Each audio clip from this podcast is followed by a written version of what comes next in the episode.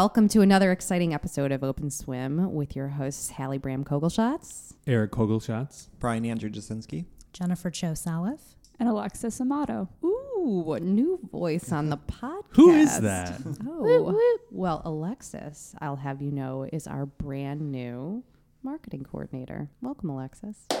Thanks. Yay. Ooh, I shouldn't really say brand new because actually she's been here a few months, but this is her first time on the podcast. So even though we refer to her internally as a salty veteran, she is a newbie when it comes to her on air persona. So lucky you listening into our podcast uh, because you're in for a treat. So today we're talking a little bit about something that I think over the last year we tend to talk about kind of in, kind of frequently internally here at Shark and Minnow um, because of different interests that all of us have on the team. We're talking about what we sort of refer to as a disposable culture. And even though we talk about it internally, it was something that we hadn't seen as widely reported in the media until the last few months. And ironically, we had started talking about doing this podcast, and National Geographic came out with their cover, which has really captured the popular consciousness online. A lot of people are talking about this cover. Um, and Jen, maybe you want to talk to us about what it is. Um, you know, we'll probably feature a link to this on our blog. Um, but Jen, talk to the audience at home who may not be able to see what we're looking at. Yeah, so this is the National Geographic June 2018 cover. You're probably looking it up online right now. So the it's a photo illustration created by Mexican artist Jorge Gamboa. And I mean, it's blowing up the internet. It's, it's going viral. It's a piece he actually did, um, I want to say last year, um, I think an art exhibition in Bolivia, but it's called Iceberg Plastico. And it's basically, um, it looks like an iceberg from afar, but when you get close up and you look at it, you realize it's a floating plastic grocery bag captured the zeitgeist of how people are feeling about the environment. So uh, I think it appeared in my consciousness when I watched a Vice documentary called Garbage Island, An Ocean Full of Plastic. And this is a three part series. You guys can see it on YouTube. I think they ran it five or six years ago. Um, but they basically sent Vice reporters out into what's called the Great Pacific Garbage Patch or the Pacific Garbage Gyre. And it's basically this floating island of garbage the size of Texas. I feel like this National Geographic cover is a great jumping off point to have these conversations about these garbage patches. And the Great Pacific Garbage Patch is just one of five of these garbage patches that are floating in the ocean. So it's pretty disgusting if you think about it. But um, so National Geographic is kicking off this initiative. They're calling Planet or Plastics. It's this campaign um, where they want to bring about, about awareness about the global plastics crisis. And this particular issue is edited by a retired sailor. Her name is Ellen MacArthur. Some really interesting things. You know, they're really practicing what they're preaching um, at National Geographic. And starting with this this issue, they'll be wrapping their magazines in paper and not Mm. plastic, which is super awesome. And they say it will save 2.5 million single-use plastic bags each month, That's amazing. which is incredible. It's like really vile to think about that there's this huge garbage patch out there, but I really don't know that much about it. Jen, can you tell us a little bit more about what you found in your research? Yeah, so like I said, there's five of these trash collections in the ocean. This one's the biggest one, and it's between Hawaii and California.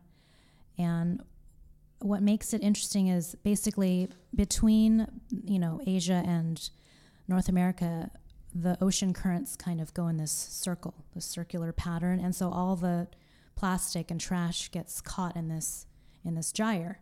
But it doesn't Um, stay there, right? Like, isn't that the whole thing that it starts getting into the water itself? It, yeah, but it is accumulating because of the currents. So if you think about the currents going in this circular direction and all the trash is just kind of getting So this is something that just together. naturally happened. Correct. This wasn't, you know, They a, didn't put a garbage dump out right, there. Right, right. yeah. Wow.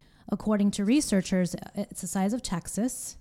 Um, it weighs 88,000 tons, which is the equivalent of 550 jumbo jets. And there's anywhere between 1.1 and 2.4 million tons of plastic that's entering the ocean each year from rivers and going into places like these these garbage patches. And then this one, the Great Pacific Great Pacific Garbage Patch, covers an estimated surface area of 1.1 million square kilometers. That's 618,000 square miles. and what's really interesting is there's this organization called the Ocean Cleanup Foundation, and it was founded in 2013. And their whole mission was to research this Pacific garbage um, gyre and find out what kinds of plastics are in the gyre and how it gets there and what they can do about it. So if it's so far away, how does that impact like any countries? So it impacts every human being on the planet, actually. And researchers have found that because of bioaccumulation, um, which is basically the, the plastics break down because of the, the heat of the sun, exposure, the waves, um, and then they form microplastics. Um, marine life, like fish, eat these mic- pieces of microplastics and then a predator will eat the fish. Humans will consume, you know, the larger fish, and then um, we're basically uh, consuming those chemicals. So I read, So, and like just for the record, this is the stuff that keeps me up at night. and it's real. They It say is. they say every human being on the planet probably has um, biphenyl, bisph- bisphenol. I'm probably saying it incorrectly. It's it's it's the chemical that is um, released by these plastics that we all have it in our blood. So disgusting. Delicious. Yes. Unbelievable. Yeah, it's it is unbelievable. It's really disturbing. And then um, the effects on the economy. The UN they did a report um, just on environmental damage caused by plastics and you know marine ecosystems, and they have found that um, it represents 13 billion dollars U.S. dollars, and you know, and that includes beach cleanups, financial loss to fisheries. So this is a, a huge economic impact on the world as well as an environmental impact. So it's it's really something every human being should be disgusted and concerned by. And what's striking, if you think about it, plastic water bottles really, what are we at? Maybe 20, 25 years that they've really been in consciousness and, and obviously in the past 20 years really booming in terms of their popularity and their use.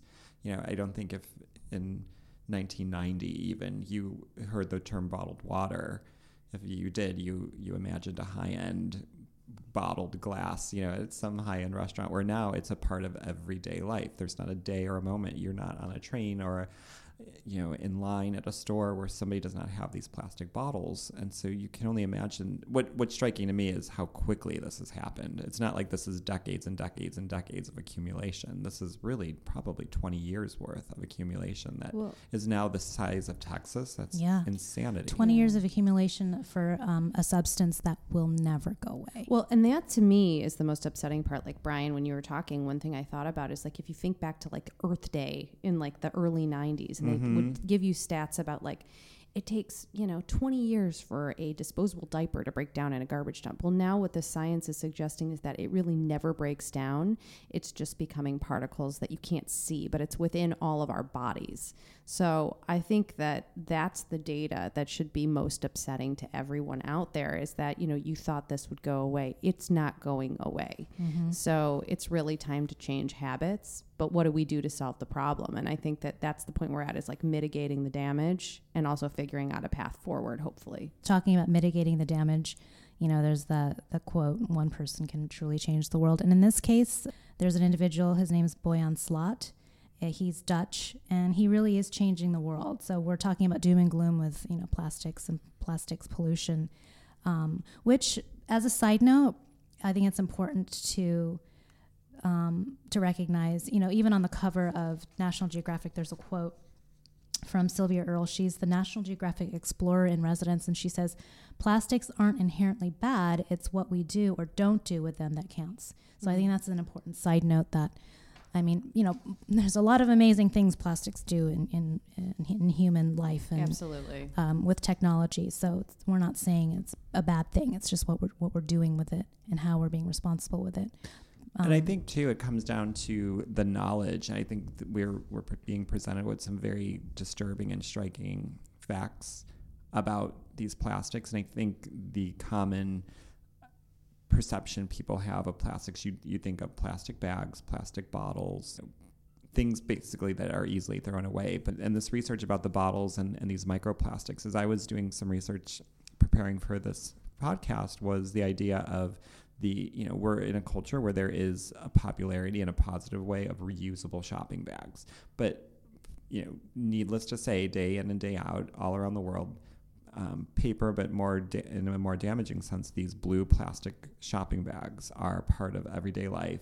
And much like those bottles, as I was reading about how more and more cities are placing uh, five to ten cent plus taxes, quote unquote taxes, on if you use paper or plastic at the grocery store and not choosing to bring your own bag. The idea, though, you know, there's these places that collect the bags and, um, you know, again, quote unquote, recycle them. But again, they said it comes down to the the microplastics that these bags that very quickly break down. You know, and you see every day people throwing them away, using them when they're walking their pets. You know, they're just such an invasive part of our our culture. You know, again, just I would say in the past, you know, nearly 30 years, those bags have you know come into consciousness. As somebody who grew up in the 80s, it, it was always paper bags, you know, which are obviously having their resurgence again. Um, but yeah, there's there was really kind of that quick rise.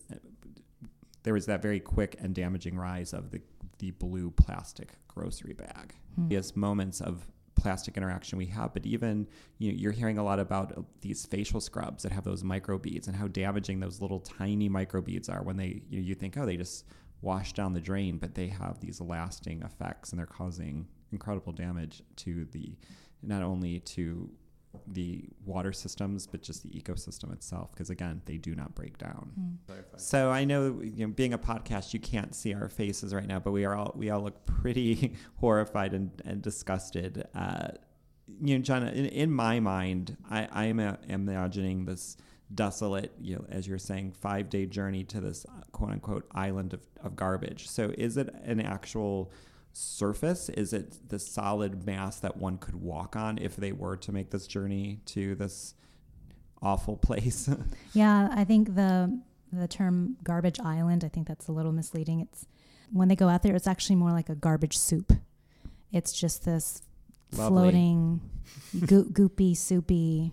You know, you imagine the the plastics being broken down over years and yeah, years and years in under this this, hot ri- sun. this riptide of They're just yeah. pulling it up, and it's just this gooey. Some of it's this gooey, disgusting. Just So it's like a garbage, a nice garbage reduction. That's what you're saying. Well, and what's scary about that is like as we were as we were saying, like it really is breaking down and getting into the water systems, and it gives you an idea of like what that looks like. I in guess, process. and now it makes more sense to me how it is affecting everyone. Because yeah, I guess I was thinking of it. uh, It almost is a positive thing if it was more like an island, because it's Right. it, it's almost like it's all being harnessed. But the fact that it is this swirling, yeah, uh, you know, like we said, reduction of of these materials, you see how easily that they are dispersed to the the sea life and the water systems, and and therefore affecting the world. we knew it was out there. Researchers knew it was out there. Um, reporters knew, but nobody really knew the extent of it. And so there's this uh, organization. It's called the Ocean Cleanup Foundation. And a little backstory, um, and just on this note, you know how one person can really change the world.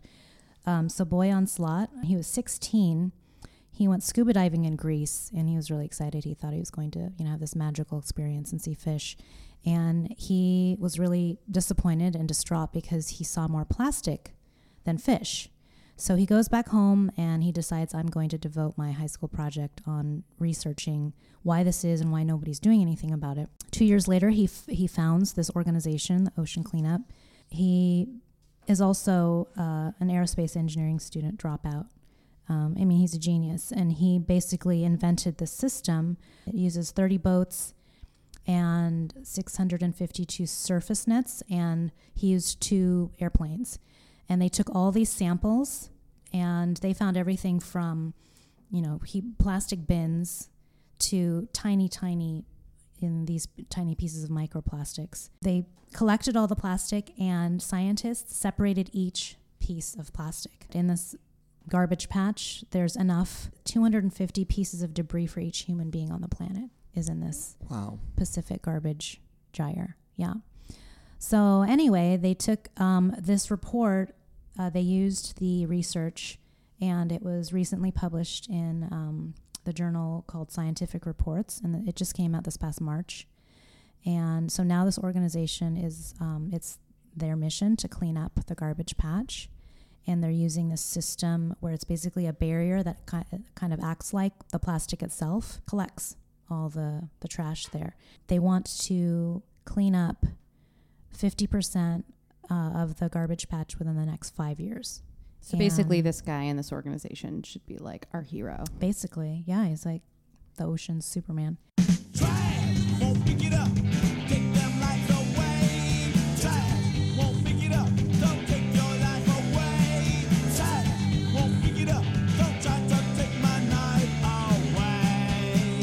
think they set sail, they said in quarter two. So it's like any day now.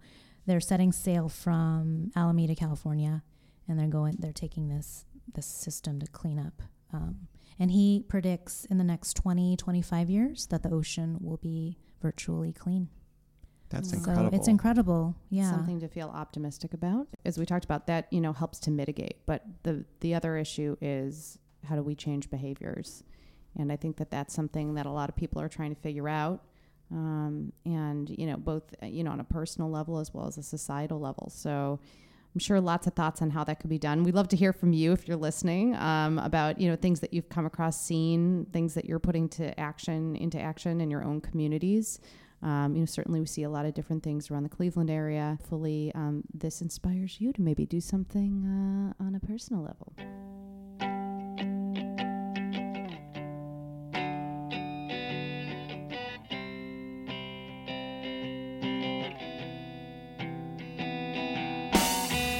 Over the last 10 years, or give or take, we've seen this need for cu- customers to have immediate gratification. And I think that's driven a disposable culture when it comes to retail. Um, I know Alexis has been looking into this around specific sectors. What have you come across? What are some of the things that are surprising or interesting to you as you've done your research? From a neurological standpoint, shopping is a complex process. In 2007, some researchers from Stanford, MIT, and Carnegie Mellon, they looked at the brains of certain test subjects when out buying clothes, and they found that the part of the brain that reacts to pleasure um, lit up whenever they were looking at something they wanted to buy, and then the pain part of the brain immediately reacted when it saw the price. And the recent surge of fast fashion has really escalated that because the pain part doesn't light up as much since the clothing is so cheap. Hmm. So it just kind of perpetuates this cycle of people continuing to shop at these stores that are producing in mass cheaper materials and whatnot. So, Alexis, could you define fast fashion? It is essentially clothing that's designed to be replaced quickly, not so much by want, but by need. The clothes literally fall apart after a couple of uses, and they usually end up in landfills. And even if they do make it to a consignment shop, most of the clothing there doesn't get bought. Only about 10% of donated clothes get resold. The rest just ends up in landfills. And these garments also are made with microfibers. And I didn't realize, I just read this morning actually that every time you wash a garment, these microfibers, they um, kind of disintegrate, fall off of the garment, and then they end up going down the drain into the storm drain into the ocean. And again, it kind of comes around to the garbage patch. Fish eat the microfibers and we eat the fish. And from an economic standpoint, these retailers that sell fast fashion, they're actually negatively affecting our economy because they are buying products that are lower quality, and then the labor that creates those products are paid less for the work that they do. Sometimes they aren't even paid at all. Zara recently had a scandal where people were finding labels sewn into the clothes that said, I made this product that you're about to buy and I did not get paid for it. So fast fashion really isn't helping anyone other than people that need a quick fix. Absolutely, and you know, it, you do hear that so often. It, are people saying, "Oh, I'm just going to go to Zara," or "I'm just going to go to H and M and get something"? You know, it, it's so cheap, and it's only going to. I only need it for a couple months or for the summer. So, do you think that there is going to be, or that there is a reaction from those higher end labels, those labels that are made with more sustainability and more quality product, and even locally, you know, made in in the USA? Reacting to these fast fashion houses? Like, is there a swing back going to happen? Or I really hope so. I mean, you know, as anyone who lis- who's listened to this podcast knows, I mean, I used to work in luxury retail, and I, you know, I, I think that there's something to quality. I think there's something to um, craftsmanship, but I also think there's something um, more healthful, you know, for our planet and for our bodies and ourselves about you know purchasing goods that were made in an ethical way. Um, you know, it also obviously sustains um, economies and and people around the world. More than anything, it has to be driven by customers. Every dollar you spend is a vote for more of that thing. So unless people start to to change their shopping habits, particularly when it comes to apparel, I don't think that there's going to be a major shift. Now, you see that. You've seen that more over the last 10 years with, you know, brands that are made in the USA or trying to buy local, get a better sense of where your goods are coming from. So yeah, I, I think that there's more, um, and you read about it with you know with data trends, you know, with millennials and Gen Z and wanting to hold brands accountable for how they're manufacturing, how they're producing goods, how they treat their employees, things like that. So I'm hopeful that because of what matters to some of these younger generations, you will see brands start to change their habits and you will see customers kind of come to terms with the fact that if they want things to be produced in a way that they feel good about, they're also going to have to open their wallets a little bit more or buy less um, and buy for quality rather than quantity. quantity. And I think too, it's it is it's such a study in in psychology. It is, as Alexis, you were saying, those brain receptors that you know it's that quick fix of oh, this is inexpensive and I could get more and more often. But yeah, if you were to track, you know, what you're spending at these places and the fact that you really don't have the goods to you know, back up those purchases because they don't last for very long, you realize at the end of the day, you're not saving any money. In fact, you're spending even more than you would be for the quality items that are going to be in your closet. You know, at Shark and Minnow, we actually have a client that is a personal stylist, and that is the main thing she says all the time is quality over quantity. Absolutely. And building a wardrobe And that build- you can and building a continue to build on year after year. I, I think too one of the strange habits of, of that style of store too is you don't even know what you're on the hunt for. It's really this idea of you know there's a randomness to it. You know, like what do I need? I don't know what it is, but I'm going to go in here and find out. So that's another negative part of this disposable quick retail is, you know, it's, you know, even just when you're in these aisles, you know, there, we all know that stores are set up in a very psychological way, you know, th- with a whole idea of like when you're in line, um, impulse buys. And so I, I almost think some of the approach of these discount stores, there's a predatory nature to it of, you know, this is what you need. And once you've decided, you know, and been in a sense coerced and into that, you're in line, and then there's even further temptation. So it's this whole cycle, which I think is fascinating between the psychology and the uh, morality. So even big retailers that have a decent reputation for quality aren't completely transparent. For instance, if you go into a TJ Maxx to buy something Calvin Klein, you think this is such a good deal. Like it came from Calvin Klein and they just discounted it because it didn't sell in the big store. But despite that common belief, outlet clothing and discount store clothing has never been in a regular store and it wasn't even produced in the regular factory. They outsource it to a much worse manufacturer. So when you think you're getting a good brand with good quality, you really aren't.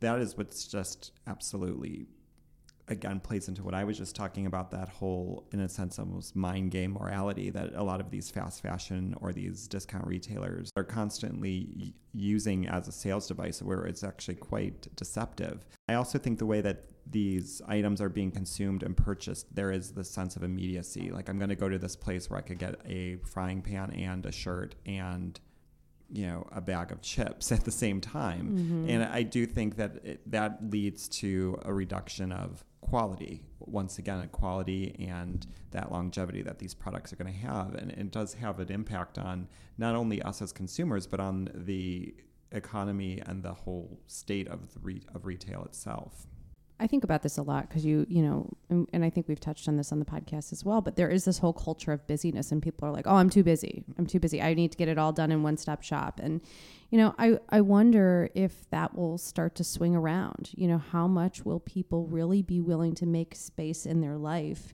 to be surrounded by objects that are better for them? that are better for them and to the invest the, planet. time in their lives to seek these items out you know Mhm. not you know give some meaning to it you know give meaning to the pursuit of these quality and meaningful objects articles of clothing food whatever it is that I, I do think that that is it's a really almost uh, you know we always talk about you know that the the the, the loss of art of many things the, lo- the lost art of travel the, the loss of reverence to everyday activities and and yeah these retailers have perpetuated this in out all done in in 10 minutes Back when Sex in the City came out, I remember there was an episode where Carrie says, "Shopping is my cardio." mm-hmm. And I feel like, you know, that is that is so how I mean, I think about it, you know, I like being out and about. I like taking the time to to go and look and and browse and, you know, the the whole kind of move um, en masse to online shopping is a bit of a heartbreak for me correct um, Yeah. because I just feel like you're losing not just the experience, but also just like a sense of humanity. Like there's something nice about interacting with somebody in a store that really knows the product and getting that quality experience to accompany your quality goods. I think it's also it speaks to um, how we're such a connected world, and because of that, we're more exposed to variety, and because of that, I think it shows up in our behavior in our shopping, where you go to you know a retail, you go to a store and you want variety. You see, you know, oh, the, the these tops are influenced by South American culture, and oh, I don't have anything like that. Oh, and it's ten dollars. Then you go to the next corner. This one looks like you know it's it's made of Asian fabric and it looks like a cheap how, and I, I want that blouse. And oh my gosh, that one's fifteen dollars. I, I feel like it just feeds into. I mean, variety is the spice of life, but I think the downfall of that also is too many choices too many choices. Yeah, is what it comes down to. And I always wonder, oh, you know, it's very difficult to change behavior. You have to be motivated internally. How do we as a society and just as human beings, how do we curb that? I mean, it's it is very exciting when you're shopping and you go into you know, Zara, Forever 21, or any one of these, Target even, and you really don't need that, you know, fill in the blank. But you know it's going to give you that gratification. Exactly. If you buy it. How how so how do you curb that? And it kind of brings me back to what we do as storytellers and you think about, you know, campaigns like I think about in the 80s the whole made in the USA campaign, right? And that was that was a really big deal to get people to to buy domestic and and not foreign. Like at the time I think it was everything was made in Taiwan, right? And that was the Mhm. joke. Um, now it's everything's made in China, Bangladesh, you know, especially when you're talking about fast fashion. Um, y- you think about also the narrative of it's possibly a, a child who's made that blouse that you're wearing. One thing that I've thought a lot about is because I, I am a person that I, I don't shop at places like Zara and Forever 21. I'm not saying I've never shopped there, but at this point in my life, I don't shop there. I think about um, the places I do shop and I think about what I buy and how many times, especially with clothes, how many times I wear that thing. And, you know, if you were to kind of look at the economics of it as a cost per, per wear, um, and I almost wonder, and I'd have to do some research on this, like if there's an app out there that does that and sort of demonstrates, you know, everyone talks about big data. Mm-hmm. Well, what about big data as it pertains to your life and your shopping decisions? And what can we learn about ourselves? Almost like the Fitbit of fashion. Um, what can we learn about ourselves based on usage? Mhm. And I think if people were really to break it down and say, okay, well, you know, maybe I'm not going to buy that pair of pants, you know, at a at a disposable kind of uh, fashion type retailer. I'm going to spend more money on a pair of pants that's of quality. I'm going to have them tailored properly. They're going to look like a million bucks every time I put them on, and I'm going to wear them for the next five years. You know, what does that really do when you look at value and economics? And I think that really money talks. I mean, we talk about this with our clients all the time. Um, you know, if you can demonstrate value, obviously plus cost, you're going to win. Um, and and that's what I think the especially the luxury retail market. I think that's really um, you know something they haven't been able to demonstrate. Um, it's been all about want um, and uh, and trend, and I think that really there isn't any economic play to be made there for sure. So adding to that, the idea of the, the economics behind this, if if we think about the modern life and how rapid the pace is, everyone talks about how they're so busy all the time and, and work is dominating their lives. This seems arbitrary, but I do think it's connected. The fact that fast fashion is speeding up the supply chain, which is connected internationally now. It's global marketplace. So by buying more clothes, we're forcing the farmers to create more cotton, which is forcing the the manufacturers to create more clothes, and then the logistics companies need to get this product across the world. It's it's increasing that that supply chain rate to a level that is forcing all of us to work harder. So mm-hmm. I think that's part of the story too. Earlier, Jen was talking about wh- what is the story behind this. The the negative aspect is the that's the message that people connect with that it's having negative impact on our environment but then there's the fact that it's actually pushing us to work harder because the supply chain the interconnectedness of the global marketplace is forcing us to behave in a different way What's so ironic about that is rather than fixing the root problem, you have all of these organizations and initiatives out there that are aimed at mindfulness and how to be more happy and things like that. And I just wonder when are we going to get to this place that the pace of life becomes so frenetic and weighty for people that they're going to realize that maybe, you know, maybe we do need to take a step back and think about how we consume, how we work, how we live and maybe think about what's important to them and change habits. I, I almost feel like we're getting to a breaking point, to be honest, just looking at what's happening in society. It makes me think about um, the image that comes to mind as a hamster on a wheel, and just we're just going around and around. And you know, you think about um, convenience, yeah, fast fashion, plastics. It makes our life more convenient, but in the end, like Hallie, you were saying, I mean, does it really? Because um, you think about cost benefit with fast fashion. You think about uh, people out cleaning up the beaches. I mean, that's laborious. So really, And emotionally, absolutely, you know, tiring. absolutely. Okay, okay. I've waited long enough, and now the time has come. Oscar, what are you doing anyway? What does it look like I'm doing, Bob? Well, it looks like you're, you know, making a mess. I'm getting ready to sing my song, so I'm throwing out all my trash onto the sidewalk. Isn't it beautiful? Well, I wouldn't say it's exactly beautiful, Oscar. Well, I would. Just look at it all. What a beautiful junky mess of rotten, rusty, mangy, musty, crummy, beautiful trash.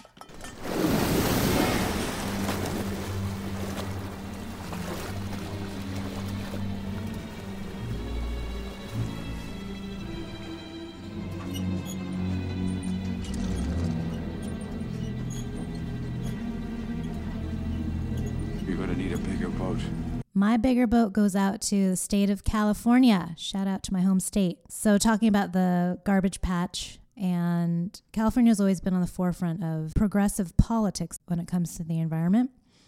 And um, they're the first state to ban single use plastic grocery bags, which is kind of cool. When we're talking about just changing behavior, everybody, I think, really had to get used to the fact that, oh, I have to pay five or 10 cents um, for my grocery bag for the plastic grocery bag. But now, I mean, when I go back every summer, it's, everybody's bringing their bags to the grocery store, so that's kind of cool. Nobody even talks about it anymore. They have six bills that the legislature is considering, and they're everything from banning plastic straws to including notific- notices on labels um, for garments that have more than 50% synthetic fibers. Plastic bottle caps um, the law would require that single use plastic bottle caps that they'd have to be permanently attached to the bottle. That's kind of cool. And then food packaging, they would require all containers to be recyclable. And they would ban smoking on state beaches. And the last bill would be banning the sale of cigarettes with single use filters. So, yeah, go California.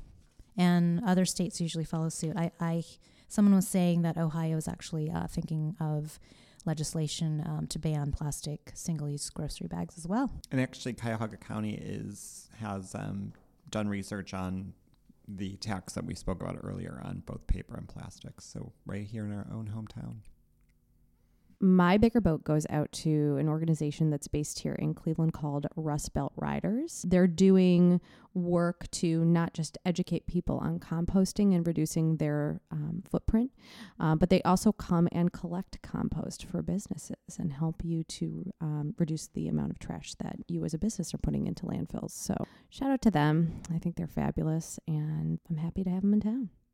My bigger boat goes out to a retailer who, you know, I think as we were saying the past few decades now, the trend has really been about um, reduce, reuse, recycle, or you know, a, a retailer might be using a what looks like a paper bag, but at the same time, it's still completely printed with inks, and you know, it's so there's really a lot of miming going on in, in terms of retail and. Um, using the trend of sustainability to um, appear to be conscious where at, the end of the day it really is that just a, a costume or a statement that they're making to be um, not only on trend but to seem responsible. But I, you know some of the research I've done on a company which is Lush Cosmetics which some people may be familiar with but they are truly an international company who doesn't only talk the talk they truly walk the walk from their products being handmade by employees sometimes on site to their use of um, all of their furniture and their, the propping in their stores are produced from trees that were ecologically sourced from Vancouver. Um, to their the signage in their store is all handwritten by employees in the store. Um, same with their packaging is they have a whole program where once you collect five of what they call their pots, where their product comes in, you bring it in, you get a free face mask in return. So they really encourage that, you know, on-site recycling. Uh, so a lot of this you know, re- reduces the use of of store signage and the waste involved in that, and, and the way things are produced and labeled and whatnot. So, and then on top of that, they have a great product. So I, I really think that they're a company that stands out as somebody who believes in the mission of what they're doing and not just using it at, for a um, no pun intended cosmetic reasons to to look good to the public, but they're actually engaging and, and making an effort in terms of the way that they handle and their business and, and the impact that their business has on the world. My bigger boat goes out to Fashion Revolution, which is a global movement made up by people who are part of the fashion industry. And their mission is to unite people and organizations to work together towards changing the way clothes are sourced, produced, and consumed so that clothing is made in a safe, clean, and fair way. This episode, My Bigger Boat, goes out to one of our clients, Will Friedman, the president and CEO of the Port of Cleveland, who will be speaking at the Green Marine Green Tech 2018 conference. He gets a shout out because, in addition to speaking at the conference, it will be announced that he will be installed as the board chairman of Green Marine. Green Marine is a voluntary environmental certification program for the North American marine industry. It is a rigorous initiative that addresses key environmental issues through performance indicators. This episode of Open Swim is in support of our friends at the Port of Cleveland, the only local government agency whose sole mission is to spur job creation and economic vitality in Cuyahoga County. The Port of Cleveland is the international transportation hub for America's heartland. It is important for Cleveland and exported to the world. Also, they are celebrating their 50th anniversary. Learn more at portofcleveland.com. Open Swim is brought to you by Shark and Minnow on the web at sharkandminnow.com. On Twitter and Instagram, we are at Shark and Minnow. Technical support and audio production by Eugene Bueller. HR oversight by Marcia Ciccone. Fashion policing by Felicia Winfrey.